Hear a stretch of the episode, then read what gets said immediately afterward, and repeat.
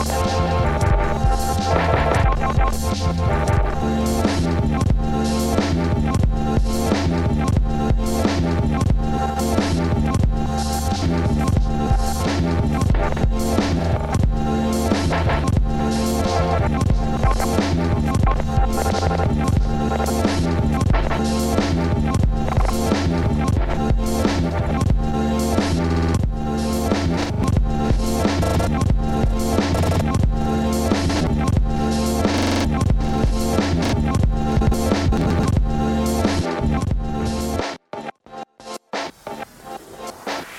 Bentornati su Quiet Please, il podcast di Fenomeno che vi racconta il grande slam e torna per gli ottavi del Roland Garros.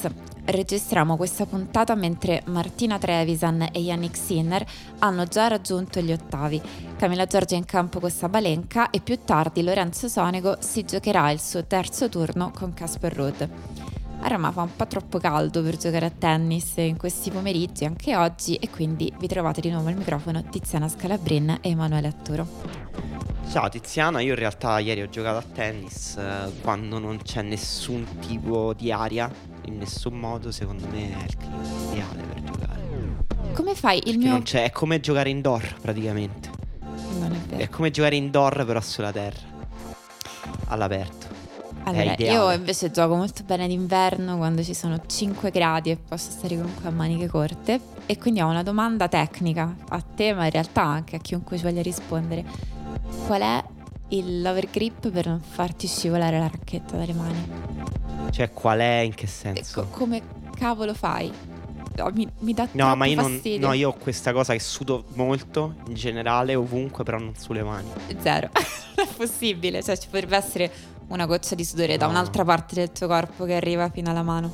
No, no, perché sto molto attento a non farle vedere. Tu hai questo problema ti scivola la racchetta quando fa caldo? Quando fa molto molto caldo, sì, e mi dà. E, e mi innervosisco per il fastidio.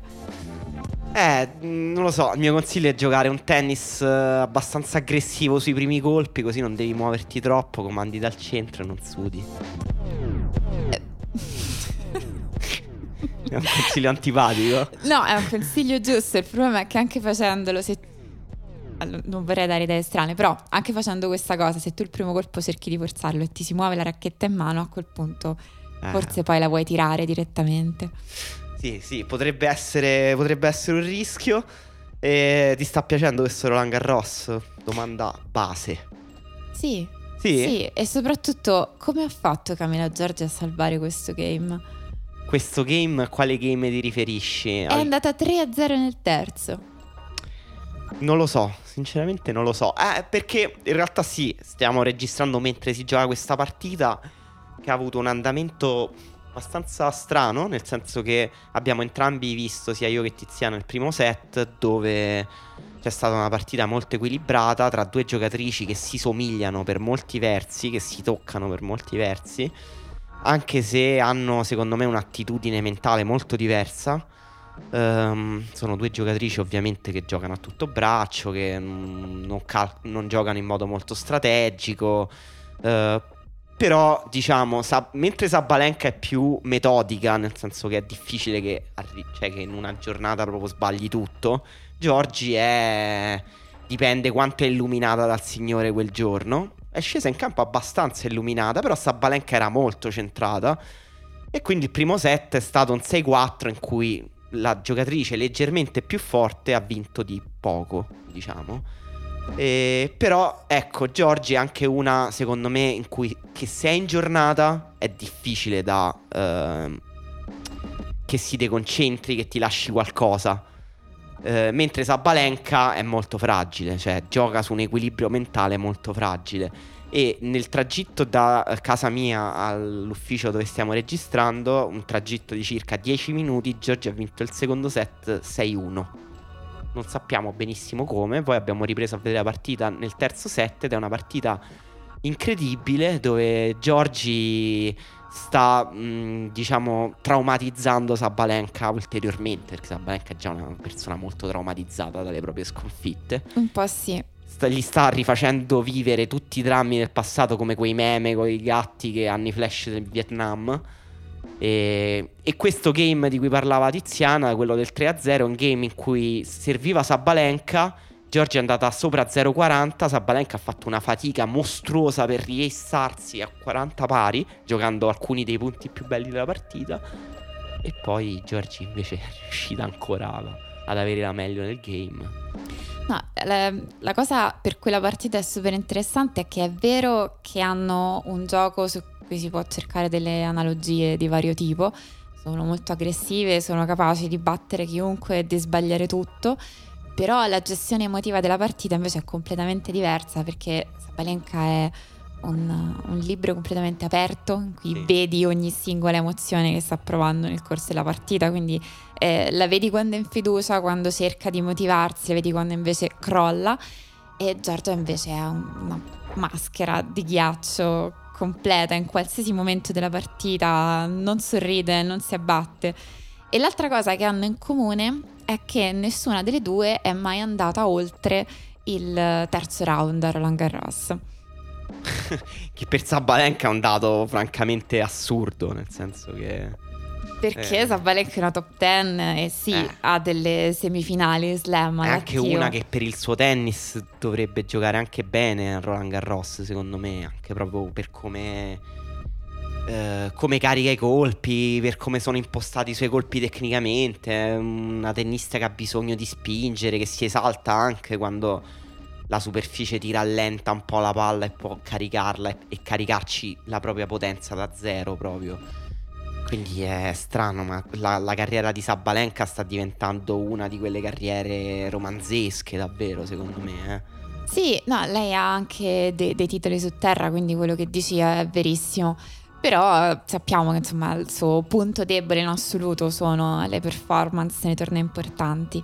E eh, diciamo che la sfortuna poi è sempre stata anche ha avuto un ruolo insomma in questi suoi terzi turni perché l'anno scorso aveva incontrato Pavlyuchenkova che poi sarebbe arrivata in finale e forse era possibile sottovalutare quella partita, cioè nessuno si aspettava davvero che Pavlyuchenkova l'anno scorso all'improvviso dopo 14 anni di tentativi sì. arrivasse in finale. L'anno prima aveva incontrato Jabeur, che comunque ha sempre avuto un buon tennis su, su terra, anche con poca continuità di mm. risultati, e nell'occasione ancora precedente era stata fermata addirittura al secondo turno dall'anno favoloso di Anisimova, nel 2019. E invece Giorgio in realtà non ha mai fatto niente di particolarmente significativo a Roland Garros, l'unico terzo turno era del 2018 che aveva perso con Stevens.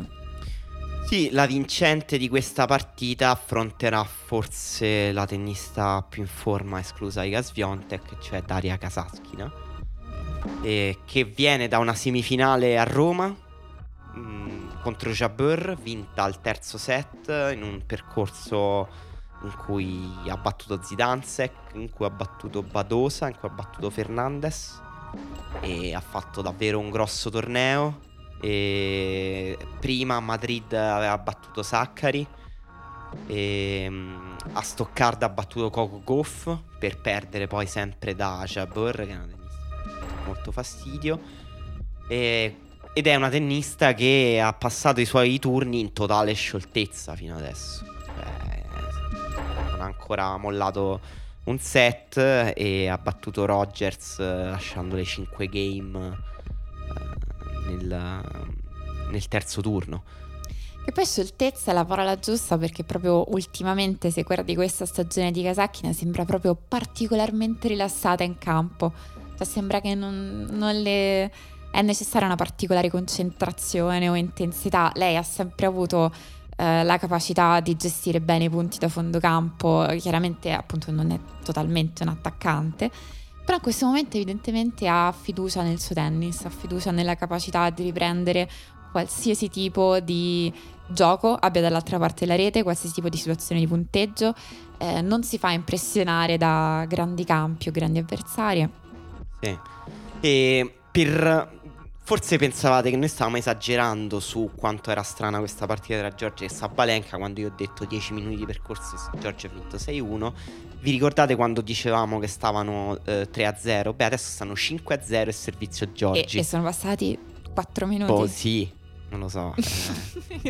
Il, tempo è, è, il tempo è davvero relativo. Il tennis, uno dei grandi poteri del tennis è ricordarci la relatività del tempo. Sempre, verissimo. E... Ehm, questo... Infatti il momento più lungo della partita in realtà è stato quando all'inizio sembrava che non volessero far scendere in campo Giorgi perché ha uno sponsor sulla maglietta, non so se hai visto quel momento, e l'arbitro l'ha fermata perché questo sponsor superava le dimensioni e la posizione mm-hmm. consentita. Le ha detto per caso potremmo metterlo sulla manica? No. Eh, per caso potresti giocare con un'altra maglietta? No, ho solo questa. Incred- Giorgia è incredibile. Hanno fatto comunque, spacciatissima, però tranquilla, eh, non ha mostrato nessun tipo di nervosismo. È arrivato il supervisor che con aria che mi avrebbe magari inquietato un po' le ha detto fatela giocare, facciamo i conti dopo. Quindi vedremo Guarda, cosa succede. Giorgio è una di quelle persone di cui vorrei sapere il meno possibile sulla sua vita. Qualsiasi passo in più dentro la sua vita e dentro la sua personalità mi, mi fa un po' tremare. Io in realtà vorrei sapere molto su di lei, ma tra vent'anni. vorrei poter fare calma. un'intervista di due ore tra vent'anni in cui mi racconta tutto in retrospettiva. Wow. Non lo so, non, non, non riesco a immaginare come sarà Camila Giorgi tra vent'anni. Chissà che fortune avrà il suo brand Giomila, eh, che è anche il suo sponsor tecnico, è autosponsorizzata, che, che, che donna di classe. E, um, Giorgi, testa di serie numero 28, a questo punto non so, fuori dalla scaramanzia possiamo dire affronterà Kasatkina, eh, testa di serie numero 20, Kasatkina favorita comunque, che dici? Beh, una partita secondo me equilibrata proprio per la differenza di stili. Mm. Cioè, alla fine, se Giorgi gioca come sta giocando ora, come ha giocato anche altre delle partite, non c'è motivo per cui non possa battere Kasacchina. Però l'abbiamo detto prima, Kasacchina in questo momento non, sembra non avere alcuna pressione addosso, gioca molto rilassata, quindi potrebbe tranquillamente approfittare magari dei passaggi a vuoto, delle, delle incertezze di Giorgi. Lato alto del tabellone femminile, eh, lato altissimo, Iga Sviontek um, poco tempo fa, cioè un paio d'ore fa, ha vinto contro Kovinic per restituirvi la temperatura che c'è intorno a Iga Sviontek. Eh, quando erano 5 pari al secondo, cioè 6-3 Sviontek al primo, 5 pari al secondo, i telecronisti di Eurosport hanno detto Sviontek in leggera difficoltà con Kovinic. erano 5 pari al secondo, poi insomma i, i, restanti due game li ha fatti Sviontek che il turno prima, forse rispetto al turno prima è stata leggera difficoltà perché nel turno prima ha vinto 6-0, 6-2 e contro Rische.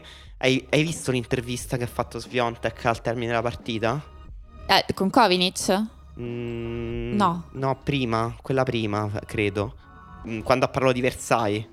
Ah sì, certo. Hai certo. sentito? Che, sì, ma in realtà avevo visto anche le, le, sue foto mentre andava lì perché metteva le storie su Instagram. Incredibile. Ha detto, ri- riassumendo per chi non ha seguito, anche se consiglio di andare a recuperare l'intervista perché conta anche il modo in cui Sviontek dice queste cose, dice sono stata in molti posti al mondo, ma Versailles è decisamente uno dei miei preferiti Uh, una cosa che mi piace di Versailles è che tutto è incredibilmente simmetrico. Io sono una persona a cui piace la matematica e la geometria e quando vedo qualcosa che non è perfettamente simmetrico penso cosa vede che non va. Uh, una cosa del genere ha detto, no? E um, non so cosa dobbiamo capire capire da questa Io ho molte, ho molte, riflessioni su questo, un po'... Perché, perché si legano un po' al tennis, no? Anche. Sì, in particolare questa cosa in cui eh, ci ha rivelato di avere un'ossessione per le simmetrie, effettivamente la collega in maniera sempre più significativa a Nadal e a tutte le varie sue paranoie, tensioni, ansie, cose che ha sempre detto di aver bisogno di controllare. La posizione delle bottigliette, il buio, eh, tutta una serie di fantasmi che stanno dietro il suo personaggio e che pian piano ha rivelato. E, e, l'altra cosa è che quando abbiamo scoperto Sbiontek nel Roland del 2020, una delle cose che si vedeva di lei, che, che dimostrava un po' che tipo di persona, di, di giocatrice è e vuole essere, è ad esempio il modo in cui lei sapeva come gestire determinati passaggi delle partite, ad esempio il medical timeout chiamato dalla sua avversaria in un momento di punteggio delicato, che notoriamente è una cosa che può far saltare le partite, può spezzare il ritmo di un giocatore, togliergli la fiducia e insomma ribaltare anche un risultato. Lei sapeva cosa fare, cioè sapeva che se fosse successa una cosa del genere doveva in quel momento alzarsi e allenare un po', fare qualche servizio da fondo campo, magari cercare anche di interagire col pubblico per non chiudersi in se stessa, per non lasciare eh, che i pensieri potessero prendere il sopravvento. Credo che questo a due anni di distanza, anche un po' meno di due anni perché Roland Garros del 2020 era stato nel, in autunno, comunque sia diventato lei che sa addirittura come gestire i giorni che ci sono nei primi turni di uno slam tra una partita e l'altra, quindi sa che eh, è giusto anche distrarsi, andare a prendersi del tempo per visitare la città, per fare qualcosa di diverso. Io l'ho vista molto in questo modo, anche perché sono cose che fa anche con il suo team, quindi inevitabilmente sono parte in qualche modo della sì. routine di preparazione al, al, torneo. Altra temperatura su Sviontek la registra questa notizia che un po' ho letto in giro, quindi non, non, ho, non ho, delle fonti affidabili, però era, è una cosa che era già successa, quindi tendo a crederci, cioè che un dritto di Sviontek, la velocità di un dritto di Sviontek ha superato la velocità di un dritto di Rafa Nadal in questo torneo. Eh, andiamo sui 127 km orari.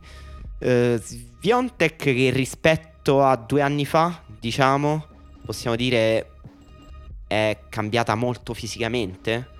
Cioè, è un, evidentemente una tennista che ha lavorato molto sul suo fisico. Verissimo.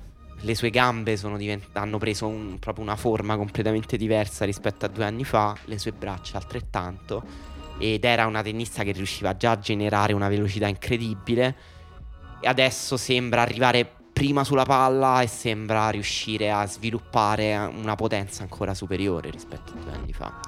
Mi ha fatto molto ridere lo scetticismo con cui ha annunciato questa notizia della velocità del suo dritto.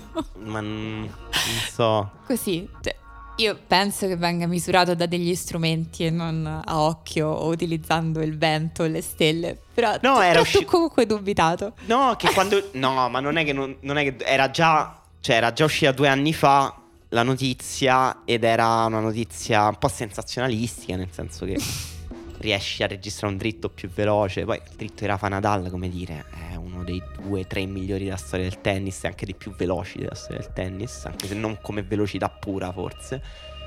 Rotazione. Sì, è più una questione di rotazione. Però. Però, d- diciamo, il dritto di Nadal in allenamento è anche proprio difficile da vedere.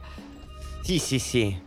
No, no, ma ci credo assolutamente. Solo che, ecco, no, è che solo che la, la fonte dove l'ho letta questa volta era un po' meno affidabile. Quindi, comunque, ma una cosa sai, io che... tengo molto al rigore giornalistico. No, scherzo, è una delle Giusto. cose a cui tengo meno in assoluto. La cosa strana è che questo tipo di notizie escono spesso proprio a Roland Garros perché mi ricordo l'anno in cui ha vinto Jelena Ostapenko, la notizia era che il suo dritto era più veloce di quello di Andy Murray quell'anno nel torneo, quindi si vede che, non lo so, forse Rangaras hanno dei sensori per misurare i dritti un po' onnipresenti. Può darsi. Ehm, Sviontek affronterà Zeng che ha usufruito del ritiro della Cornet su 6-0-3-0 e allora, che però questa aveva... Zeng l'hai vista? Poco devo dire, ho visto qualcosa con Ale. È una super giovane tennista cinese che è molto alta e molto potente e effettivamente... Quindi un po' in controtendenza con la scuola cinese. Sì, o, o meglio, la tennista a cui lei si ispira, il suo modello è Lena. E effettivamente come... come... tutte le tenniste cinesi questo. Eh, lo so, però a volte la puoi guardare da lontano e dire ah mi piacerebbe, ma non sono così. Invece lei in qualcosa ci somiglia. E ha fatto anche, insomma, ha risultati interessanti nel nel suo percorso, anche se davvero stiamo parlando di una giocatrice super giovane, appena maggiorenne, però potrebbe essere una da tenere d'occhio in generale nel futuro.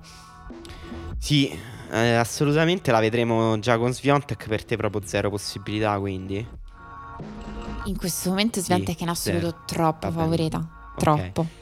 Comunque partita con Alep in cui è successa questa cosa, cioè Simone Alep ha avuto un, un attacco di panico e ne ha parlato anche dopo la conferenza e ha detto, ha detto che non gli capita spesso. Ho letto questa frase che era molto strana. E, ehm, e tra l'altro stava, cioè, le ha detto mi sentivo bene, stavo bene. Cioè, ha descritto il momento come una cosa che gli è arrivata po' dal nulla. Ovviamente gli attacchi di panico sono delle manifestazioni, come dire, in cui c'è un, un'espressione molto conflittuale tra mente e corpo ed è ovviamente non, non, è un caso certo che nel tennis continua, continui ad affiorare il tema della salute mentale devo dire a me ha colpito soprattutto che, che sia successo ad Alep. Cioè, perché. Ma non. Le informazioni sulla vita privata di Alep, anzi. Però da fuori, ecco, Simona Alep sembra davvero una delle figure più carismatiche, più forti. Eh, non voglio dire stupidaggine, però quello che voglio dire è lei è, cioè, un immaginario proprio di tennista forte, di leader sportiva anche in qualche modo e questo non vuol dire che non può avere attacchi di panico, ovviamente, però questo ha aumentato la sensazione di shock, secondo me. Sì, eh, Simone Alep credo sia una di quelle persone che in realtà a, conos- a poterle incontrare dal vivo, a conoscere di persona la loro vita privata sono molto diverse da come sembrano da fuori. Non ho ragioni per pensarlo, naturalmente, perché la conosco solo da fuori, solo vedendole in campo. Però è, è, come se ci fosse sempre un qualcosa che non torna nel racconto di lei come giocatrice. La cosa che mi ha colpito in questo caso in realtà è stato quindi che lei sicuramente si è sentita di raccontare, di spiegare un po' quello che le era accaduto visto che era successo sotto gli occhi di tutti. Però mi ha lasciato un po' più perplessa il post che ha fatto Muratoglu subito dopo. Eh, che ha, ah. è intervenuto per dire che Alep è una grande giocatrice, una giocatrice di altissimo livello e che se i risultati stentano ad arrivare in questo momento, lui se ne prende la piena responsabilità e dovrà lavorare più duro e insomma, sì, voleva quasi eh, scusarsi con i fan, come se la colpa fosse sua. Tu che cosa, che sensazione ti ha dato questo post? Che, che effetto ti ha fatto? In generale tutto quello che esce da Muratoglu un po' mi mette i brividi e... Però Alep ha anche detto, ha parlato molto bene di lui. Ha detto che sta ritrovando grande, un grande desiderio di giocare a tennis grazie a Muratoglu. Eh, quindi non lo so, da fuori è molto difficile giudicare una cosa così privata.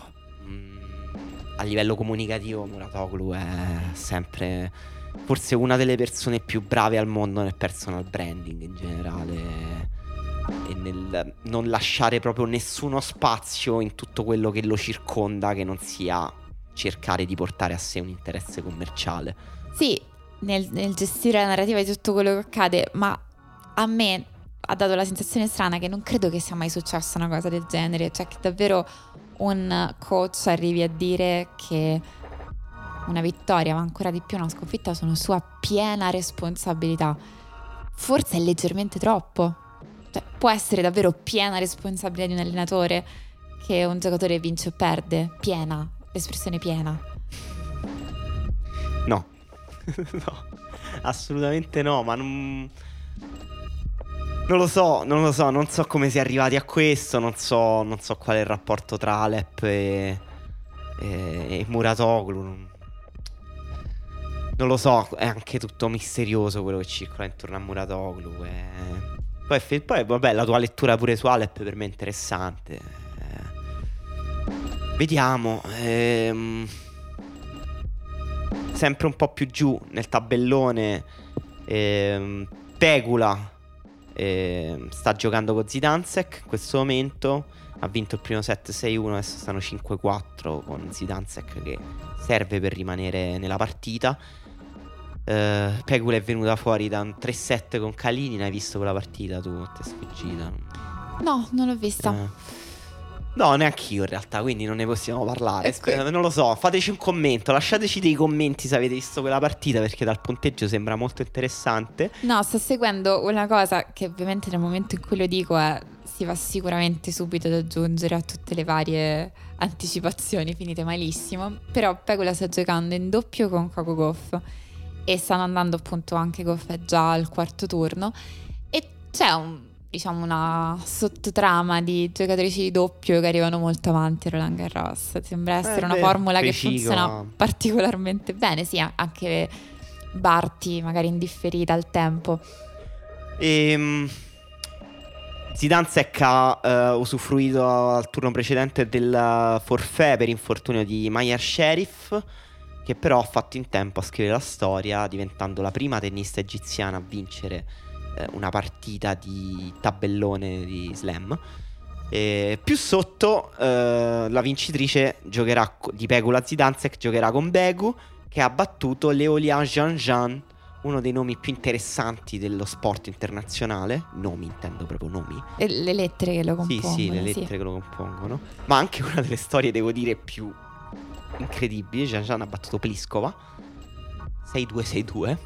Wild card in questo torneo. Gian Gian, numero credo 220-230 del mondo. E ha ric- ricominciato a giocare a tennis da circa un anno, un anno e mezzo dopo che aveva smesso per diversi anni perché eh, la sua famiglia l'aveva, come dire, spinta e anche lei evidentemente aveva questo desiderio di studiare. E credo che sia una delle sportive al mondo con più titoli di studio in generale, perché comunque ha... Um, una laurea in sociologia, una in uh, criminologia e un master uh, in uh, gestione dei, mh, mm, finanziaria dei patrimoni. Non so cosa sia, non credo neanche di averlo tradotto bene. però, però credo, credo che sia una persona molto erudita. Come dire? Beh, se, se hai bisogno di studiare de- degli anni per gestire dei patrimoni buon per te, congratulazioni. No, no, non, anche, mi sfugge anche il passaggio da sociologia, criminologia a uh, finanze. Se eh, fosse tutto un finanza. indizio sulla sua famiglia sarebbe molto interessante. Credo che po- po- potrebbe appartenere a una di quelle famiglie francesi in cui non si sorride mai e in cui tuo padre ti dice... Mm, studia una cosa seria, per favore. Abbi un po' di dignità. Possibile. Riguardo alla sua avversaria, invece, la cosa interessante è che è venuta a seguirla a Roland Garros niente di meno che Nadia Comaneci. Incredibile. che, che peso. Che è una cosa pazzesca. Obiettivamente pazzesca. Badosa stava perdendo con Kudermentova. Non so a che punto siamo. Sì, No, perso, perso ufficiale, deciso a tavolino. Oggi siamo più pronti eh, sul tabellone rispetto all'ultima. Vabbè, quando... Dai, l'inizio è troppo difficile. L'inizio, l'inizio, eh. l'inizio è troppo è difficile. Tipo roulette russa continua. Codermentova quindi ha vinto mm, facendo cadere una delle centinaia delle teste di serie di questo tabellone, che sono più o meno già tutte cadute. E, um, affronterà la vincente di Kiss Ribachina eh, poi abbiamo quella parte lì con Giorgi Kasatskine. Andando giù invece una Martina Trevisan con Sasnovic. Due delle tenniste più in forma in questo momento in generale. Come hai visto Trevisan, che comunque non ha ancora lasciato un set, se non sbaglio. Trevisan, posso solo dire, è stato di grazia. Assoluto. No, nessuna delle due partite, né con quella con Linette né con Daria Gavrilova, possiamo dirlo solo per continuità. In realtà mi dispiace molto che tutti continuino a chiamarla con il suo mm. nome non da sposata quando lei vorrebbe essere chiamata con un altro nome perché non mm. è giusto, cioè se una persona vuole essere chiamata in un modo è giusto che sia chiamata come Credo vuole. Ognuno abbia la libertà di chiamarsi come eh, vuole. Però ho solo paura che poi non si capisca. Sai che io di... conosco una persona che si chiama eh, Giuseppe all'anagrafe, però lui si chiama Fabio, cioè lo chiamano tutti Fabio. Ma ogni tanto a Roma vengono fuori delle storie di questo tipo. Cioè, tipo qualcuno che si chiama, non lo so, Vittorio, però decide di farsi chiamare Franco. Perché? Non lo so, però è una cosa molto romana. Era di Roma questa persona? No. Ah, ok, quindi è in giro va per bene. il mondo. E va bene, ok. Daria Seville, diciamo, anche lei stava giocando benissimo, ha battuto Kvitova al turno precedente, quindi eh, davvero niente da dire, quindi Trevisan puro stato di grazia. E spero, spero semplicemente di continuare a vederla così il più a lungo possibile. Sasnovic viene da delle partite fantastiche. perché lì sotto c'è stato davvero un incrocio di tennis magico. La partita di Kerber con eh, Jacques Mo eh, è stata una partita in cui è successo di tutto nel secondo set.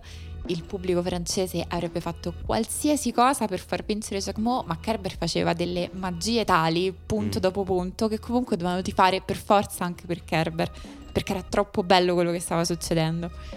Quindi vince questo secondo set che visto così non sembra nulla, semplicemente un set vinto al tiebreak, invece è stato una follia. Sasnovic ha battuto Raducano in una partita che è stato un altro mm.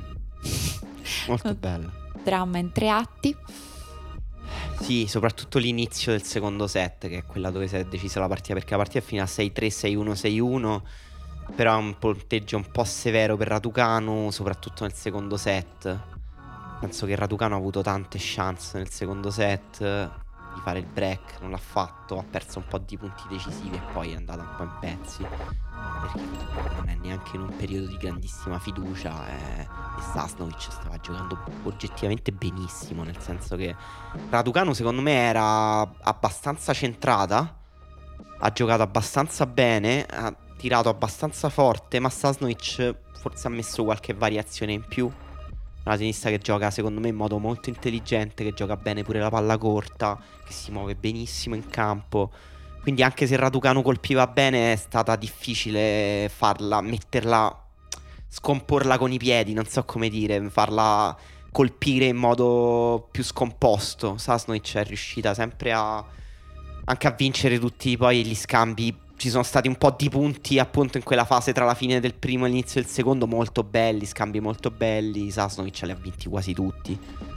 Ma sai, in realtà Raducano se la sta costruendo in questo momento una sua tattica di gioco sul, su Terra Rossa, non ha davvero chissà quale esperienza e effettivamente il fatto che sia centrata è perché evidentemente le studia le partite, le prepara con grande attenzione, prepara un piano di gioco però magari è qualcosa che non avendo ancora naturale, sia nei movimenti che nelle scelte da fare in campo in generale, quando cominci a infilarle nella testa qualche dubbio, qualche esitazione, poi a un certo punto dalla metà del secondo set in poi ha, ha regalato.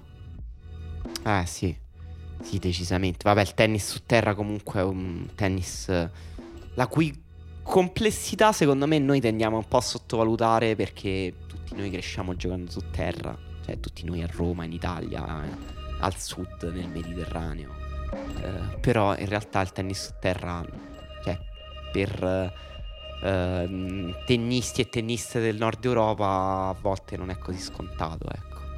Perché secondo me il passaggio se impari a giocare su terra, provare le altre superfici, fai ah ma era più facile. ah, dici, ma no, questo è un po' tuo, questo è un tuo bias, secondo me. un po' sì, almeno credo sia più facile eh, che non ti arrivano rimbalzi strani, che non devi scivolare, fare movimenti eh, certo. pericolosi. Quindi vabbè, queste cose forse sono un po' più facili e magari scoprirlo quando sei un po' più grande. Trevisan ce la può fare per te con Sasnovic? Sì. E vincente che affronterà la vincente di forse un l'ottavo più interessante, o comunque uno dei due o tre più interessanti. Secondo me è il più interessante, quello tra Leila Fernandez e Anisimova. E, um, Fernandez che... che ha giocato la tua partita preferita del torneo fino adesso. No, no, su, su, su, piantata dalla partita che ho visto poco fa nel maschile. Però sì, Fernandez Bencic l'abbiamo vista insieme. E Fernandez, vabbè, mia tennista preferita, forse questo è quello che ti avevo detto. Però sì, ha vinto una partita incredibile alla fine perché, perché comunque Bencic era comunque, come dire, non voglio semplificare, però era un po' la tennista più forte in campo, quella che aveva più colpi, che aveva più tennis. Secondo me lo sarà sempre. secondo me Leila Fernandez non avrà mai il tennis della Bencic in generale. Il rovescio mai. Eh. Mai nella sua vita. E io però, penso... Però c'ha un carattere incredibile. sì, sì, è vero. Incredibile soprattutto per l'età che ha. Ed è una tennista emozionante che riesce anche... Che secondo me in questo Roland Garros sta dimostrando anche di riuscire a entrare in contatto col pubblico in modo speciale e non solo col pubblico americano, perché agli US Open ovviamente per lei c'era stata una, una storia d'amore, eh, però ovviamente fuori da, dal tuo paese natale, poi non era il suo paese natale, però Canada, Stati Uniti, insomma, simili. Eh, però anche a Parigi, secondo me, lei è riuscita a... C'è una tennista molto emotiva, una tennista con cui è facile immedesimarsi, è, che è facile tifare. È una di quelle che sanno anche chiamare il pubblico, eh, a farlo molto bene, a farlo con, uh, anche con dolcezza. Tra le due una cosa che, che mi fa mi appassiona guardando le loro partite, ma mi stanca anche. Sono forse le due tenniste che stanno più basse mentre giocano. Mm. Fisicamente, cioè proprio la, la, posizione e tirano la palla a due millimetri dal, dal net. E questa cosa vuol dire che ogni scambio in realtà è una specie di sparatoria, però con anche degli angoli pazzeschi e vanno sì. a recuperare delle palle in posti incredibili e Fernandez sulla diagonale col dritto della bench comunque ha fatto delle magie senza tempo. Sì. Sì, sì, la, ma Fernando poi ha una forza nelle gambe incredibile. Se io mi piegassi così tanto per tirare il dritto, probabilmente non riuscirei più a rialzarmi e vivrei così da quel momento ognuno in poi. di noi, sì, no, si, ognuno o si siede per terra oppure poi non si rialza più. sì, non esiste quella posizione di mezzo tra, tra, cioè davvero non è neanche una posizione, è tipo una cosa in mezzo tra stare seduti e stare in piedi. È tipo se ti devi allacciare le scarpe, ma siccome il pavimento è sporco bagnato non puoi appoggiare il ginocchio. è tipo quello. E gestione dei punti incredibili. Cioè, quando era un po' sotto nel punteggio c'era un punto importante, aveva un atteggiamento, un linguaggio del corpo incredibilmente volitivo. E quando la vedevi così carica, poi tendenzialmente vinceva il punto. Giocherà contro un'altra tennista che forse ha più tennis di lei ancora, cioè Anisimova che viene da una bellissima vittoria contro Mukova.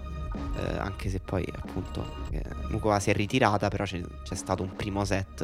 Eh, Mukova è un po' sfortunata, però in realtà anche quest'anno è stata molto continua e stava giocando veramente, eh, veramente eh, bene. Saccari. Sì. E chi vedi favorita la Fernandez Anisimova? No, da vedere. Questa, fin, fino all'ultimo punto, secondo me, non c'è una vincitrice. Parte bassissima, Mertens Goff, bellissimo anche questo. Mertens eh, è un'altra Canepi. che sono tantissimi slam, ma tornei in generale che arriva sempre dalle parti della seconda settimana, quindi da tenere d'occhio. Ma Goff è super in forma. Bella, bella, bellissima partita da seguire. Cioè, ci stanno tante giovani anche in questo tabellone. Ehm, potrebbe anche questo diventare un, uh, un tabellone, un torneo di giovani. E Takeman Stevens. E, cosa dire? Non so niente di questa partita.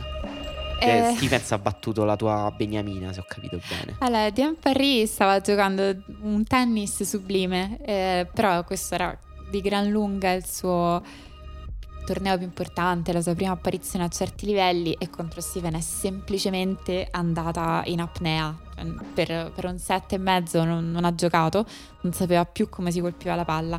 Poi c'è stata un'interruzione di un quarto d'ora per un malore sugli spalti e quando ormai era un game dal perdere la partita ha giocato tre giochi di pura perfezione, volando e facendo delle cose splendide. Poi ha perso comunque però spero davvero di rivederla. Per contro, quindi Stevens è andata avanti, ma in realtà non ha fatto nulla, cioè quella partita doveva soltanto rimettere la palla in campo e se, se dovessimo valutare lo stato del suo tennis da quella partita, la prossima la perde.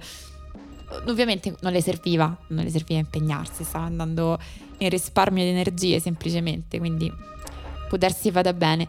E Tecman ha battuto Azarenka invece in una guerra totale. Che ansia, guerra totale. Guerra totale, sì, no, perché Azarenka non, non, voleva lasciare questa partita per nessun motivo al mondo. Ehm, sì, Tekman ha fatto pure. Cioè, comunque è una giocatrice che gioca bene su terra. Eh, se non sbaglio, a Madrid lei ha fatto una semi. Comunque ha fatto. Ha, ha battuto comunque sicuramente Kvito. Ha battuto tenniste. Tenniste forti. E quindi mh, mm, comunque in forma da queste serie de- del torneo. Ha battuto Fernandez a Madrid. Ha battuto Fernandez. E, um, va bene, tabellone femminile, quindi è un torneo che ti piace questo? Sì, in, questo, femminile. questo femminile mi piace tantissimo perché, perché sono... comunque, cioè un po'... Non, sono lette, non dico critiche, però come dire, un po' di delusione per le tante teste serie cadute che guarda, secondo me non sono più del solito, tra virgolette, sono cadute molte tra le prime dieci, mm, fondamentalmente tutte, a parte Sbiontek, però invece dal, dalla undicesima alla ventesima sono quasi tutte lì ancora. E, e questo in realtà è un ottimo segno. Sono, cioè, la cosa è, quando tutte possono vincere il torneo, è perché tutte ci credono e tutte hanno le qualità, non perché sia facile farlo. Sì, sì, poi ecco, le storie di cui appassionarvi sono tante. L'importante è che qualcuno ve le racconti, noi siamo qui per questo. e nel tabellone Giga Chad invece nessuna testa di serie cade, tutti i Chad vincono. Djokovic eh, e Nadal non ne parleremo, diciamo, perché non c'è niente da segnalare nei loro tornei. Eh, niente. Vedetevi un po' di highlights e vi va di vedere un po' di cose vintage. sì, l'unica cosa interessante da dire è che Nadal giocherà con Ocelia Sim e la storia è solo dove si siederà lo zio Tony questa volta. Eh sì, allora, no, ma in realtà adesso, come dire, fino adesso non c'era niente da dire. Adesso questi ottavi sono comunque interessanti perché Djokovic gioca con Schwarzman e nello stesso lato del tabellone Nadal appunto affronta Ogea Aliassim. Schwarzman che è venuto fuori da una maratona di anni 90 stupenda con Jaume Munar, uno dei 700 miliardi di rematori spagnoli che abbiamo visto all'opera in questo torneo che spesso hanno due cognomi e che è impossibile tendenzialmente riconoscere uno dall'altro. Mi confermi che si sono duplicati? No, non capisco, cioè questa è una grande tradizione del tennis, no? C'era certo, certo, però la... sono più del solito secondo me quest'anno, a occhio. Sì, guarda, c'era un tweet di La dialettica del tennis molto bello che non mi ricordo esattamente, ma diceva tipo 7 persone su 10 al mondo sono tennisti spagnoli. mi ha fatto molto ridere. Bellissimo, molto vero, però è, è, è, vero, cioè negli anni 90 era così pure, cioè fino diciamo al 2005. Eh, diciamo fino all'epoca tipo Ferrero numero uno del mondo, no? Certo. Era tipo c'è una, una legione virtualmente infinita di tennisti spagnoli, il cui uber tennista è Ferrero, che è primo del mondo. Poi è arrivato Nadal e Nadal dice no, questo è l'Uber tennista spagnolo, poi gli ha poi quelli dietro, al... cioè si è un po' la flotta si è un po' diradata nel tempo. E poi adesso sono rispuntati fuori uno dietro l'altro, tutti con questi top spin, tutti con questi nasi lunghi, tutti con questa voglia di faticare Oddio, queste posizioni, queste posizioni in risposta a 8 metri dietro la riga di fondo tutti i tennisti io tendenzialmente stimo e vorrei, a cui vorrei provare a somigliare nella mia vita. Assolutamente, perché sono tutti tennisti che per quanto quello davanti sembri il super favorito, giovane, fortissimo, eccetera, sono in grado di rimettere la palla dall'altra parte del campo per un numero potenzialmente sì. infinito di volte. Tutti cresciuti nel chiunque. solco morale della scuola di Serghi Brughera che è una persona il cui invasamento ideologico è sottovalutato tendenzialmente. Io vi invito a guardare il sito dell'Accademia di Brughera, farvi un'idea di che cosa ti viene insegnato lì. Mi ricordo un'intervista in cui mh, gli chiesero perché secondo te um, i francesi non riescono a vincere il Roland Garros, ovviamente questa era domanda penitenziale di un, ten- di un, giornalista francese e lui rispose perché non hanno voglia di sudare. E, ehm, ah! E, mamma mia. E Schwarzman comunque è uscito bene e poi ha distrutto Dimitrov. Mm, delusa da questa sconfitta di Dimitrov in cui ha fatto 6 game con Schwarzman. Sono di- No, sono fiera delle belle partite che ha fatto fino adesso perché ho superato la fase della delusione per Dimitrov. sono andata oltre nella vita, è stato difficile, è come quando finisce una storia e insomma devi superare tutta una serie di cose so, nella tua adolescenza e sono, sono molto Vabbè. fiera di lui, anche la partita con Tsitsipas a Roma che alla fine ha perso. In realtà sono contenta per il bel tennis che ci ha fatto vedere. Ormai la prendo così. L'età della ragione, diceva esatto. Jean-Paul Sartre. Uh, Schwarzman con Djokovic uh, credo potrà opporre ben poca resistenza. Uh, però perché non, non, diciamo tre anni fa la, ne avrebbe po'. Cioè ogni anno può opporre sempre meno resistenza agli avversari più forti Schwarzman. Non so se ricordi una partita con Nadal di paio di Roland Garros fa in cui lui comunque gioca benissimo. Io ricordo tantissime partite in cui gioca benissimo. Sì, sì, vabbè. Però poi perde. Grande cuore Diego Schwarzman, grande Infinito. cuore, tennista giustamente molto amato. E invece sì, ci si aspetta che Oceali Assim possa opporre più resistenza a Nadal. Ho visto la partita con Krajinovic, eh, ehm, era ieri? Sì, era ieri forse, ma il tempo veramente è scomparso nella mia vita. Oceali Assim ha vinto due set molto bene, poi ha avuto un piccolo calo, è stato breccato da Krajinovic, però è stato un calo molto breve, cioè Oceali Assim è uno che ha cali nelle partite, però questa volta è stato molto breve, si è ripreso subito, ha chiuso la partita 7-5 Bravo. e Nadal dalla sua cioè, ha fatto highlights e basta fino a questo momento. Come la vedi questa partita? Questa A parte che bene, bella, però vedi una partita lunga, vedi una partita in cui Olice Aliassim può eh, portarla a un quarto, un quinto e un quarto e se si andasse a un quarto, un quinto, vedresti l'esperienza di Nadal favorita oppure la freschezza di Olice Aliassim favorita? Perché Eh, ti io- faccio queste domande perché non saprei rispondere. Io in questo tabellone ho tipo fatto un circoletto mentale su un quarto Djokovic Nadal e faccio fatica a fermarmi allo step precedente, quindi non riesco Ok. a, a espandere Ci in sta. quella zona. E questo- questa metà del tabellone sta procedendo, appunto come dicevi tu, esattamente e cinicamente come doveva andare. L'unico che ha avuto un piccolo pertugio nel suo percorso è, indovina, Zverev. Ah, ok. Perché Alcaraz anche troverà Kacanov, che comunque ha fatto appunto anche lui il suo lavoro fino a questo momento. Zverev avrà Zapata Miralles, che è appunto Come dire, Valencia, doppio cognome, un Esatto. naso discretamente lungo. Io questa cosa sul naso shaming la posso fare perché ho un naso comunque molto grande. E come dire, posizione attuale, eh, credo 100 e qualcosa.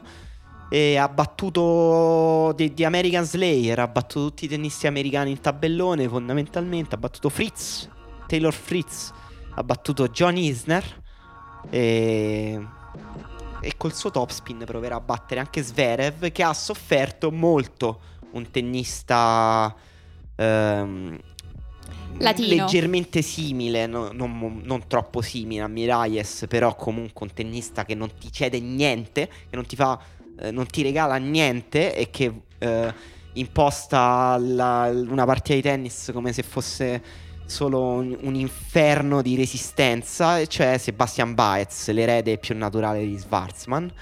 Tennista minuto, piccolo, che ha avuto un match point con eh, Zverev. Uno, giusto? sì, sì, ha, ha vinto i primi due, e cosa che su cui in quel insomma in quella serata di partite sembrava che sia Zverev che Tsitsipas si stessero Mm. allenando sulla scuola Djokovic di cedere i primi due e poi Sì. vincere dopo e sembrava che a nessuno dei due stesse andando troppo bene e a Zverev peggio in particolare perché appunto Baez stava rientrando nel quinto ma in realtà sono riusciti Vabbè, Zverev penso che non dovrebbe avere problemi, anche se eh, non è proprio nel suo momento di massima solidità mentale. Eh, è un torneo in cui Norri ha battuto un colpo, eh, ma è comunque, ha comunque perso con Kashanov, che affronterà Alcaraz senza avere, penso, nessuna possibilità. Alcaraz ha distrutto Corda. Che non è proprio l'osso più duro possibile su terra. eh, che però ha vinto era- una bella partita con Esatto. Gasquet. Ha vinto 3 set contro un Gasquet. Non dico in versione antica, però era un Gasquet carico, molto carico, che stava giocando molto bene. In realtà Corda era anche l'ultimo ad aver battuto Alcaraz Sì, su terra e io infatti ieri sera mi ero proprio dedicata a questo venerdì sera semplicemente proprio io comoda con eh, drink per vedere Corda Alcaraz. È finita un po' troppo velocemente. Sì, la- la- se l'è vista peggio il turno prima Alcaraz dove ha dovuto annullare uno, anche qui un match point a Ramos Vinolas. E partita incredibile questa. Questa è molto bella, infatti forse anche per quello avevo delle aspettative su una partita lunga perché Alcaraz sembrava poter essere umano su queste distanze. Ramos Vinolas forse una delle persone a cui voglio più bene. Per, per l'ero- l'eroicità dimostrata. Ma ha giocato benissimo, veramente una persona di una solidità pazzesca, una di quelle persone a cui vorrei somigliare proprio per come sta nel mondo, molto solido, molto anche un po' triste, eh? c'ha l'aria un po' triste. Il fatto di aver mancato i match point con Alcaraz, che chiaramente sono un'occasione che gli dei ti mandano una volta. Eh, ti rende un po' triste, ma Ti- i linguaggi Ti del rende corpo drammatico. Nel momento clou, il momento clou ovviamente è stato, è stato tie-break del tie-break quarto. del quarto set. Eh, I linguaggi del corpo erano totalmente diversi. All'inizio del tie-break, il tie-break è iniziato molto equilibrato, poi Alcaraz su due pari ha preso il largo. Eh, però era iniziato molto teso e i game precedenti erano stati molto tesi. Linguaggi del corpo è Alcaraz che fa il pugno ogni singolo punto, ogni singolo punto, perso o vinto, fa il punto e grida contro la, eh, la sua panchina. Ramos Vinolas vince un punto, non fa nessuna espressione, niente, perde un punto, si lamenta con se stesso. Lo capisco benissimo, ti capisco benissimo. Eh, però la cosa che mi ha colpito è che Alcaraz in quel momento di difficoltà ha totalmente abbandonato le sue velleità offensive, si è messo 5 metri dietro la riga di fondo a remare e ha fatto, si è dedicato alla sua... eh, si è totalmente affidato alla sua rapidità di piedi, alla sua resistenza, alla capacità di trovare vincenti anche diversi metri la- dietro la riga di fondo, in questo davvero un po' nataliano. Eh, ha fatto soprattutto un recupero su un punto decisivo di rovescio in cui ha tirato un passante semplicemente mostruoso in cui Ramos Vinolas forse ha capito quanto è crudele questa vita. Nella mia intervista preferita fatta ad Alcaraz fino adesso, eh, gli è stato chiesto qual è secondo te la tua, la tua migliore qualità. Secondo te che cosa ha risposto? Io questa risposta la metto in cima alle mie so. risposte preferite di non lo so, quest'anno. non lo so. La mia intelligenza. Intelligenza ha detto?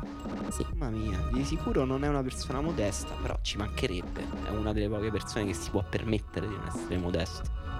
Eh sì, non solo ha detto la mia intelligenza è in campo, poi gli hanno chiesto invece quale pensi che sia la, la cosa su cui la cosa che non funziona E lui ha risposto alla mia intelligenza, come nei colloqui.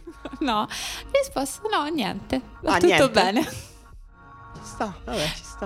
Ah, devi Splendido. essere molto midone. Magico essere umano. Am- ammesso che tu sia un essere umano. Comunque grande fomento del pubblico con Alcaraz. Devo dire che io stavo tifando Ramos Vinolas inevitabilmente per affinità antropologica, però devo dire che sarebbe stata una perdita drammatica per il torneo quella di Alcaraz perché è quello che davvero in campo manda una scintilla diversa a livello emotivo. E per chi stavi tifando nella partita di Musetti contro Tsitsipas? Certamente per Stefanos. No, non è vero. No, non è vero. Vabbè, la partita di Musetti con, eh, con Zizipas è stata una delle più crudeli. eh, una delle più crudeli che abbiamo visto questo Roland Garros. Ma tu ci credevi su 2-7-0 o eri proprio, vabbè, impossibile finire a 3-7-2? Allora, io devo dire che quei primi due set che ha giocato Musetti sono stati il momento di maggiore esaltazione che io ho provato. Mi ci ha fatto credere totalmente, totalmente. Di solito, non- di solito cerco di mantenere delle riserve dentro di me per non soffrire, ma stava giocando un tennis troppo bello. Era il tipo di tennis che ti fa smettere di fare quello che stai facendo per rimanere completamente incantato e ipnotizzato. E ci tengo a sottolineare, stava giocando un tennis obiettivamente, materialmente migliore di quello di Tsitsipas. Sì, certo.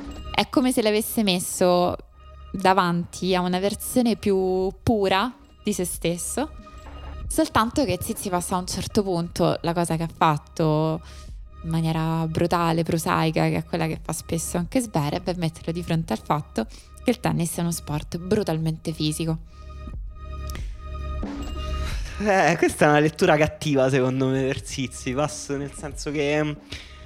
No, eh, la questione è che nel tennis hai bisogno di colpi che ti danno dei punti facili, hai bisogno di avere facilità in campo, non puoi soffrire sempre, non puoi essere sempre brillante, non puoi giocare sempre a mille. Eh, Musetti in questo momento della carriera è un tennista che ha bisogno di essere sempre brillante, che ha bisogno di eh, inventare un vince inventare intendo proprio inventare come si inventava Sì, il fuoco Certo. eh, dal niente un punto vincente mentre Tsitsipas è un tennista con tanti colpi che gli danno dei punti facili e a un certo punto quando il livello medio del suo gioco eh, si è alzato eh, Musetti non ci è potuto fare più niente semplicemente nel senso che Musetti è un tennista da picchi e Tsitsipas è un tennista con un livello medio vertiginoso eh, un livello medio che Musetti in questo momento non ha. Cioè, non, non- proprio non ci si riesce neanche a avvicinare. Io ho letto due, ti- due tweet su questa partita su cui sono molto d'accordo come lettura della partita. Uno di Giorgio Di Maio, eh, che ha scritto che, non, cioè, che è stupido fare un paragone con la sconfitta con Djokovic di Musetti, perché in quella partita Musetti era semplicemente imploso dopo due set. Cioè, proprio detto basta, finiamola qua, non voglio più giocare, non riesco più a far niente, si è ritirato poi nel quinto.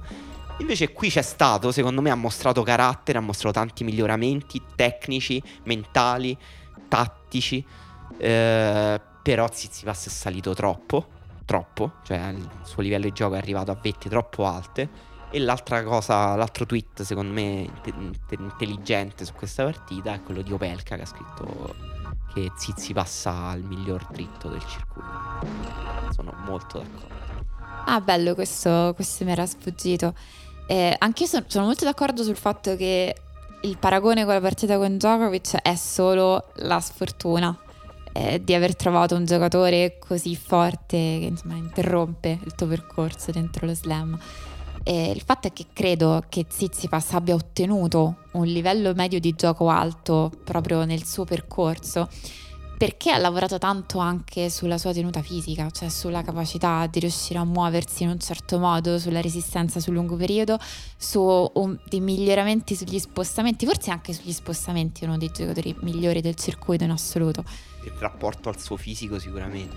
Si ha la capacità di giocare quel tipo di tennis ma molto più vicino alla riga di fondo del campo e in certe situazioni quello gli consente di soffocare l'avversario quando, quando ha bisogno di farlo. Sì, comunque prova anche mentalmente molto dura di, di Tsitsipas. eh. Che è andato, secondo me, era. mm, cioè, giocare con Musetti è mezzo incubo a un certo punto. Perché comunque è un tennista che trova vincenti impossibili, varia tantissimo il gioco, gioca obiettivamente in modo in cui nessuno gioca. Il pubblico ovviamente si esalta perché è, è semplicemente il più bel eh, tennista sì, da è vedere vero, giocare. è È, incredibile, è incredibile. Il pubblico del Roland Garros era estasiato. E quindi è molto difficile giocare contro un tennista così. Però la, la- la prova di Tsitsipas è stata anche per questo incredibile. Cioè, ha avuto dei momenti in cui se- è sembrato andare in pezzi un po'. Eh? C'è stato il momento più teso della partita nel terzo in cui eh, ha fatto un paio di doppi falli in cui la seconda è uscita di 5 metri forse, era tesissimo. Però poi ecco, piano piano, piano piano si è aggiustato e mm, comunque uno dei favoriti di questo torneo. E sa invece per me chi può essere la mina vagante di questo torneo? Chi? quello che forse ehm,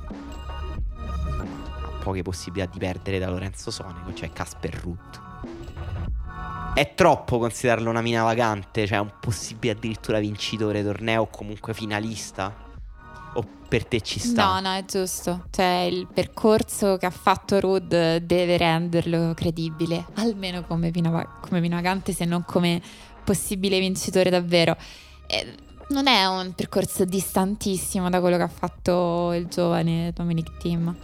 Mm, è vero, è vero, tante analogie tra, tra i due. Forse Ruth eh, meno talentuoso di TM. Ehm, Però più intelli- secondo me anche più intelligente Sì. di TM, più strategico. Tra l'altro Ruth ha giocato la sua... mm, ha giocato, è stato diciamo coprotagonista dell'ultima partita di Tsonga nel circuito che è stato un- uno dei picchi emotivi di questo torneo diciamo. È E- stato e- il e momento di Ruth tirar l'ha fuori i fazzoletti. Sì, l'ha gestito da grandissimo signore. Anche le, le parole alla fine elegantissime. Ha detto non voglio parlare di questa partita del pomeriggio. Zonga emozionantissimo, cioè come ha giocato, come ha giocato la partita. Cioè quello è il ritiro da sogno secondo me. no? Anche se perdi, però che lasci tutto in campo in quel modo. Tennista che ovviamente ha saputo emozionare come pochi nel circuito per il suo stile di gioco, per la persona che esprimeva in campo. Eh, totalmente, no? Ero la, l'intensità emotiva raggiunta nel tiebreak del terzo è stata davvero straziante. Cioè, quell'ultimo servizio messo in campo così, tipo so che adesso questa è l'ultima palla che giocherò della mia carriera, è un qualcosa di trascendentale.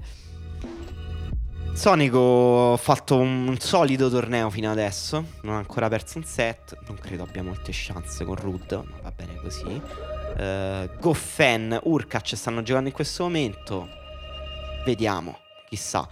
Uh, questa sera giocano, gioca secondo me una delle partite più interessanti di questo torneo, um, Olga Rune contro Ugo Gaston.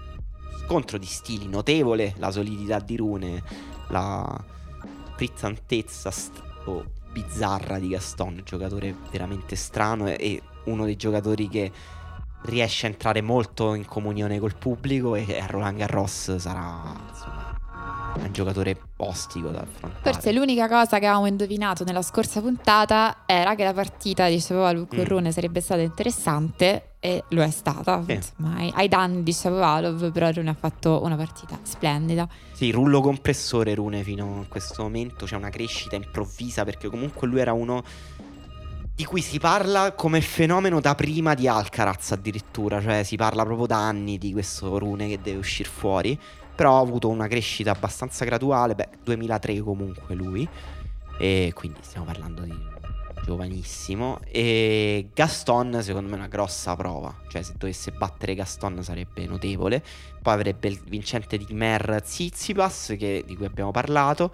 Zizipas poi ha perso un altro set con Kolar. Ha avuto anche lì dei momenti un po' di tremore, ma ce l'ha fatta. Più sotto, eh, la mia partita preferita di questo torneo in questo momento, fino a questo momento, Rublev Garin. Mi, mi racconti? Eh, partita in cui c'è stato un livello molto alto di entrambi.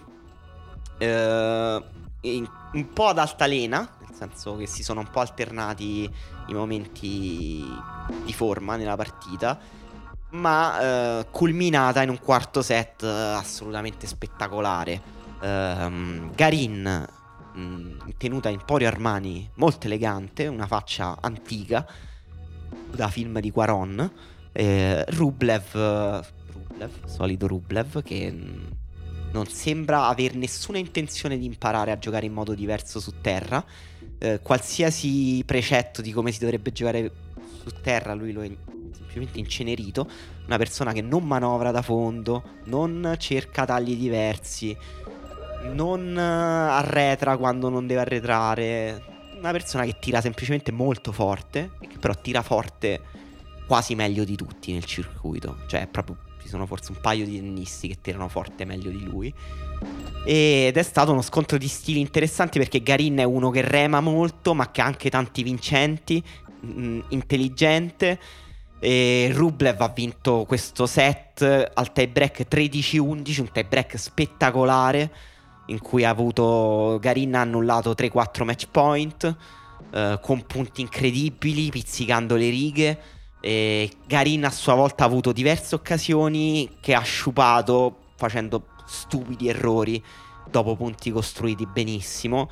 Rublev carattere perché anche nei, punti, nei, momenti in cui Garin ha giocato in modo molto molto brillante, Rublev ha anche accettato di soffrire e a fare il tergicristallo e a difendersi in modo ovviamente sempre molto attivo, nel senso Rublev è comunque uno che arriva in spaccata magari 5 metri dietro la riga di fondo ma poi ti rimanda di là a 130 km orari il dritto e il rovescio, ti, cercando il centro del campo tra l'altro perché Rub, eh, Rublev lo sappiamo non è un giocatore che gioca molto sulle righe, è un giocatore che gioca molto dentro, dentro il campo.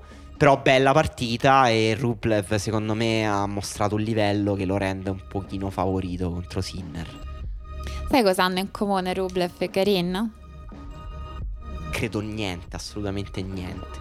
hanno entrambi vinto il Roland Garros Juniores. Ah, bellissimo, bellissimo. È vero, è vero, Rublev, vabbè, è uno di quei tennisti che alla fine su terra fa i suoi risultati anche perché la terra anche aiuta chi, tira molto forte, eh, però è vero che è un gioco molto controintuitivo. Garin, eh, tenista un po' sottovalutato. Garin è uno di quelli dare un po' di, di, background che magari non si sente tanto mm-hmm. nei tornei importanti, ma perché lui fa in modo, malgrado ci siano stagioni diverse, di giocare sulla terra rossa tutto l'anno. Di andare in giro per tornei minori quando la stagione è sul cemento e quindi gioca sempre, sempre, sempre, sempre su terra rossa. Quindi ha fatto insomma qualche buon risultato semifinale a Houston, ha fatto eh, aveva battuto anche Pino Marin Cilic a Roma. Le partite epiche di Marin Cilic che infatti tra l'altro è rimasto talmente felice del suo torneo di Roma che è ancora super felice, ancora adesso deve giocare con Gilles Simon e poi era stato battuto soltanto praticamente da, da Zverev ha perso solo con Zverev, con Ogelia Sim, con Rune, insomma con giocatori mm-hmm. di alto livello giocando su terra. Sì, non ha un livello d'elite Garin, però è un giocatore che non devi battere, che è molto difficile da battere perché è molto completo, tira bene tutti i colpi, non ha un servizio, forse se avesse un servizio leggermente migliore avrebbe anche dei risultati leggermente migliori. E... Però è anche uno che ti emoziona, eh? cioè uno di quelli che se ti piace tennista latino che... Se ti piace il genere. Sì, ma emotivo nei suoi dritti, eh, ti piace Karin. Eh, Gilles Simon, grande torneo, però stiamo... No scusa, sono andato avanti, ho un po' sorpassato il fatto che Yannick Sinner dovrà giocare con Rublev, vorrei un po' la tua su questa partita. Allora, mentre tu guardavi questo, mi guardavo Sinner effettivamente eh, che ha fatto una partita strana, ha fatto una partita in cui a un certo punto sembrava che il suo ginocchio lo stesse completamente tradendo, per qualche game quasi non si è mosso, ha chiamato il fisioterapista più volte, alla fine ha avuto anche solo in 3-7 la meglio di McDonald, eh, però era una partita insomma da guardare non solo per questo aspetto del suo ginocchio su cui comunque non ha voluto dire niente a fine partita, quindi non si sa. Eh, però loro si erano già incontrati nella finale di Washington quando Sinner è diventato il più giovane eh, vincitore l'anno scorso di un ATP 500 e quella partita pure il suo punteggio non racconta a sufficienza che cosa è successo perché proprio per vincere il primo set Sinner aveva dovuto avere 10 set point annullati da McDonald's. E questa dinamica è tornata uguale nel secondo set della partita di oggi. McDonald ha avuto 10 set point e alla fine sono stati annullati tutti quanti, 11 set point persi nel secondo e Sinner riesce a portarsi a casa anche quel set per arrivare per il terzo anno consecutivo agli ottavi del Roland Garros. La cosa che io ti volevo chiedere era non noti una certa tensione quando inquadrano Pagnozzi? Questo è una, un eufemismo, una, una, una, certa tensione. Magnozzi è, è, è, un osso di nervosismo. Anche delle occhiaie, secondo me, significative. Quindi non è, non è una mia. Non è un mio occhiaie shaming. No, è mo- molto teso, molto teso. Ma anche Sinner è molto teso, devo dire. Nella, nella, partita precedente, addirittura, in cui anche Sinner si è trovato appunto a lottare, a remare contro uno dei giocatori spagnoli di cui raccontavi, a un certo punto sembrava che fosse Sinner a consolare Vagnozzi e a incoraggiarlo dal sì, campo sì. Verso, verso, gli spalti. L'altra volta abbiamo parlato di Vagnozzi e di Sinner in modo un po' sbrigativo e in realtà appunto perché non avevamo avuto modo di commentare la separazione di Sinner e Piatti che è rimasto un po' come uno degli eventi inattesi dell'anno anche perché Piatti non ha mai raccontato le cose. Giusto per approfondire un po' questa cosa in realtà non è una storia così campata in aria perché eh, Vagnozzi è, un, è stato un allievo di Max Sartori. Max Sartori era allenatore al tempo di Seppi, poi è stato allenatore anche di Cecchinato. Attraverso Max Sartori, eh, in realtà attraverso Vittel, Sinner poi è stato scoperto, è stato riconosciuto perché proprio Sartori palleggiandoci e ho detto oh mio dio, eh, pensavo di fare due scambi con un dodicenne e invece sono distrutto e l'ha spedito da piatti. Quindi insomma la, la storia torna, sono eh, le scuole innanzitutto altoatesine perché sì. eh, Seppi e Sinner condividono quel tipo di origini, quel tipo di, di zona e, e, poi anche tutta una sorta di genealogia tennistica mm. e di coach. Sicuramente Sartori ha detto tra, tra i due, avendo avuto eh, Seppi, Sartori, diciamo Seppi è stato il mio grande tennista, Sartori, e Bagnozzi scusa sicuramente era una persona che aveva mostrato le qualità dell'ottimo allenatore sin da quando anche era, era molto giovane, ancora giocava. E quello che poi sta facendo vedere il loro percorso insieme eh, Sinner in questo torneo ha un ottimo servizio, sta servendo benissimo, che è stato un po' uno dei temi ricorrenti magari della sua scorsa stagione. Sta anche aggiungendo una sorta di variazione al suo gioco, anche se su questo tipo di superficie non sembra così tanto, perché appunto un, un giocatore di quel tipo, un giocatore spagnolo abituato a questo genere di superficie, fa delle cose forse ad un altro livello, però gioca più violet, più volé, eh, colpisce la palla più piano e questa è una cosa che ha detto anche Zizipas a cui è stato esplicitamente chiesto e quindi sta mostrando comunque di, di ragionare sì, sul suo tennis. di Zizipas è interessante, volevo avere un po' una tua opinione perché Zizipas a Scanagatta ha detto... Uh, ha commentato i due tennisti italiani, ha detto Musetti è talentuoso, uh, gioca molto bene, e però non cambia mai posizione in campo. Quella è una cosa molto interessante, secondo me, che ha detto.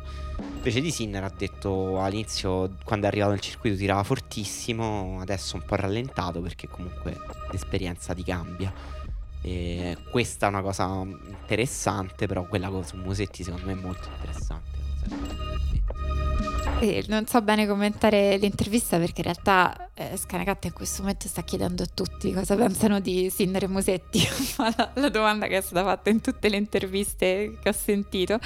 E l'unica cosa che, che ho letto dentro le risposte di Zizipas è che in realtà è come dire quello che ha detto su Sinner, forse mi poteva impressionare prima quanto tirava forte, in realtà in questo momento il gioco di Sinner non gli dà alcun fastidio. Beh, che non gli dia fastidio mm, mi sembra evidente. Eh, però, eh, no, anche che, cioè, che Sinner abbia effettivamente rallentato un pochino mi sembra anche vero. Sì, questo sì, senz'altro. Ma infatti la cosa bella delle sue partite che abbiamo visto è che in molti casi riesce a vincere gli scambi che si allungano, che è una cosa molto importante sia per gli avversari che ha avuto che appunto per leggere l'evoluzione del suo gioco eh, ottavo di tabellone 2011, Simon batte Steve Johnson e poi gioca con Cilic. Cilic sta vincendo abbastanza agevolmente con Simon. 2011. Sì, nel senso qua proprio, cioè Steve wow. Johnson, Simon, Simon Cilic. Che anno siamo? Che, che, che sì, stiamo guardando? Alcuni non erano nati, alcuni che stanno giocando adesso. Di Roland Garros. Domanda secca proprio a chiudere perché abbiamo finito il tempo. Medvedev, quante chance dai da 1 a 10 di vincere il Roland Garros a Medvedev? 5. Eh, Beh, tante. Molte. Eh... 50%. No, no, no, non, credo che funzioni così. No, questo, questo, è come intendo io la matematica. Sì, ecco. potresti fregarmi su questa cosa, ma non credo che funzioni così. Sta andando avanti bene, lo vedo tranquillo, che gioca senza pressione, quindi gli voglio bene. Sono contenta che potrebbe arrivare appunto quasi più lui che non Rublev all'appuntamento alle, ai quarti proiettati l'inizio torneo. E sono molto contenta per lui. Poi cioè, la finale power ranking dei favoriti da quel lato del tabellone. Opinioni, eh. Qua stiamo. Opinioni, opinioni. Non avevi detto che avevamo finito il tempo? Sì, sì, però questo. A questa, me sembra questa, che sia proprio finito. Que- guarda. Scusa, gli ascoltatori eh, saranno d'accordo con me. Questa è la domanda più interessante che ti ho fatto dall'inizio di questa puntata. Power ranking di favoriti tra Rublev, Sinner e Medvedev in quel lato del tabellone. E Cilic anche a questo punto. Scusa, quel lato del tabellone c'è Zizi, passa. No, vabbè, quella no, vabbè. parte bassissima del tabellone, non dico finalista. Semifinalista, chi è favorito per le semifinali? Sinner? Primo! Sì. Grande. Ci devo credere fino in fondo. E Medvedev. secondo me, terzo Rublev. Quindi Sinner comunque batte Rublev e poi batte anche Medvedev. Arriva in semifinale e cosa. perde 3-7-0 Non- con non- Stefanos Non ti perdonerò mai. Va bene. Eh, noi andiamo a litigare e voi speriamo che ci sia, vi sia piaciuta la puntata. E Grazie per averci ascoltato, a presto. A presto. Ciao.